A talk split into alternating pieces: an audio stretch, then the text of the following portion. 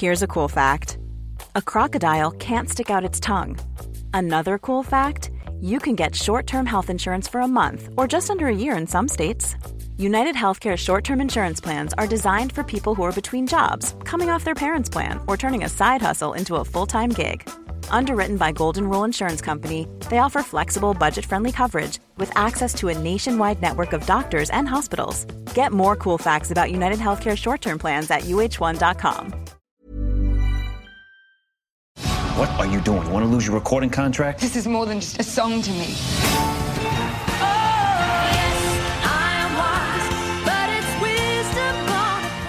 Helen Reddy had a not particularly stellar career in Australia before she headed to the States with a young child in tow.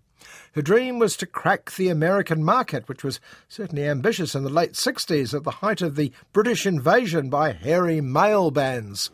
Look, I still have my return ticket to Sydney, so I was thinking that, that maybe I go home a while, save up, and then come back to New York. No. You and I both know you won't. Helen had one contact, fellow Australian Lillian Roxon, who was making a name for herself as a rock journalist. Lillian arranged a birthday party stroke fundraiser where she met a man called Jeff Wald. Oh, you must be the birthday girl. I got big plans. Oh, so have I. Oh, yeah? Uh, I'm gonna make a million dollars by the time I'm 30. Well, I'm going to make two million.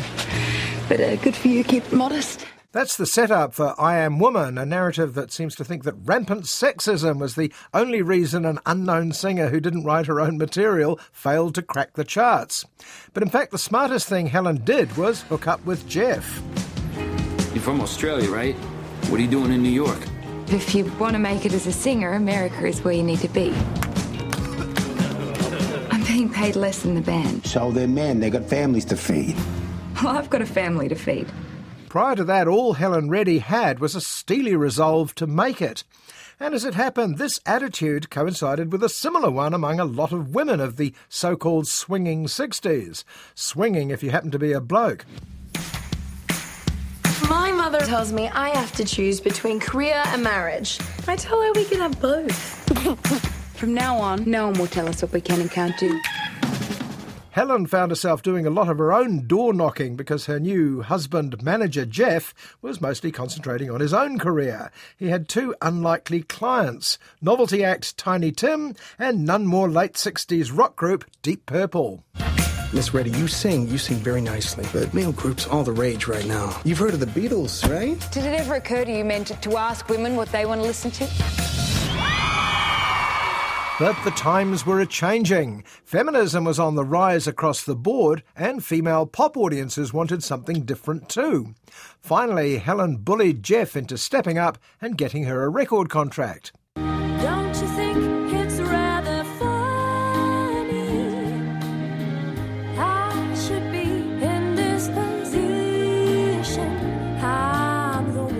Jeff hustled a one single contract, a song from Jesus Christ Superstar of all things, and made sure, by hook or by crook, that it was a hit. Okay, ladies and gents, here's what we're gonna do. I've chosen a radio station, WDRC in Connecticut. We're all gonna call and request Helen's song, and we're gonna call over and over again until their phones explode. Tracy! Here. I have to say, American actor Evan Peters is more convincing as Jeff than Tilda Cobham Hervey is as Helen. She's about a foot too tall for a start. But singer Chelsea Cullen captures that voice uncannily well. Anyway, with a minor hit under her belt, Helen looks for a follow up, one that reflects her new interest in gender politics. Helen, she's tapped into something here. Remember that march in New York and how many women showed up to that? Bunch of record sales marching down the street.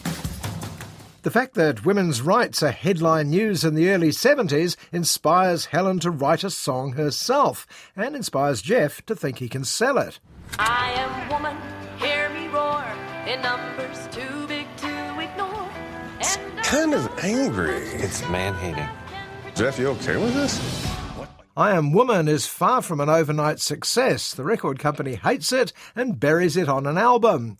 But it builds up momentum on the radio and eventually is released as a single where it goes straight to number one and picks up a Grammy. yes, The winner is Helen Reddy. And I would like to thank God because she makes everything possible.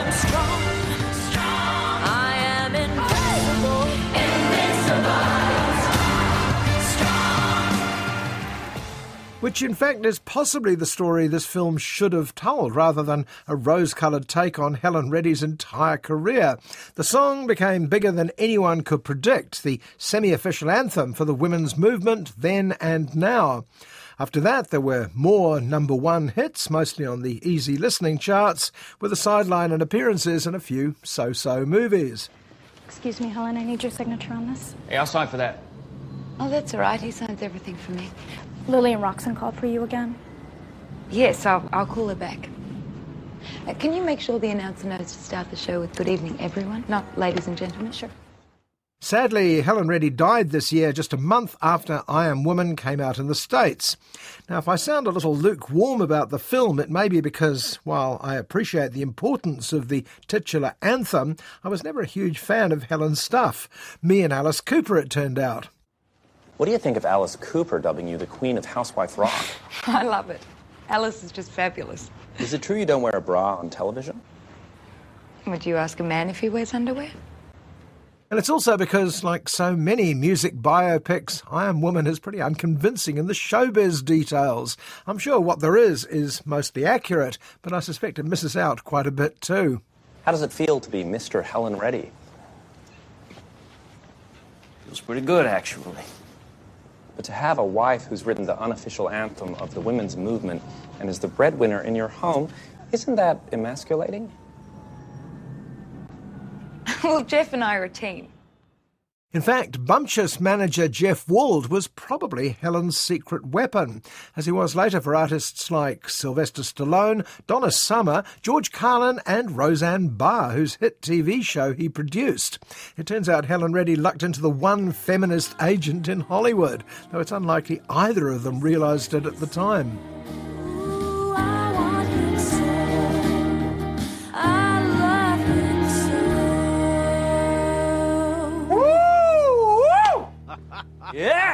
yeah, that's what I'm talking Right about. on.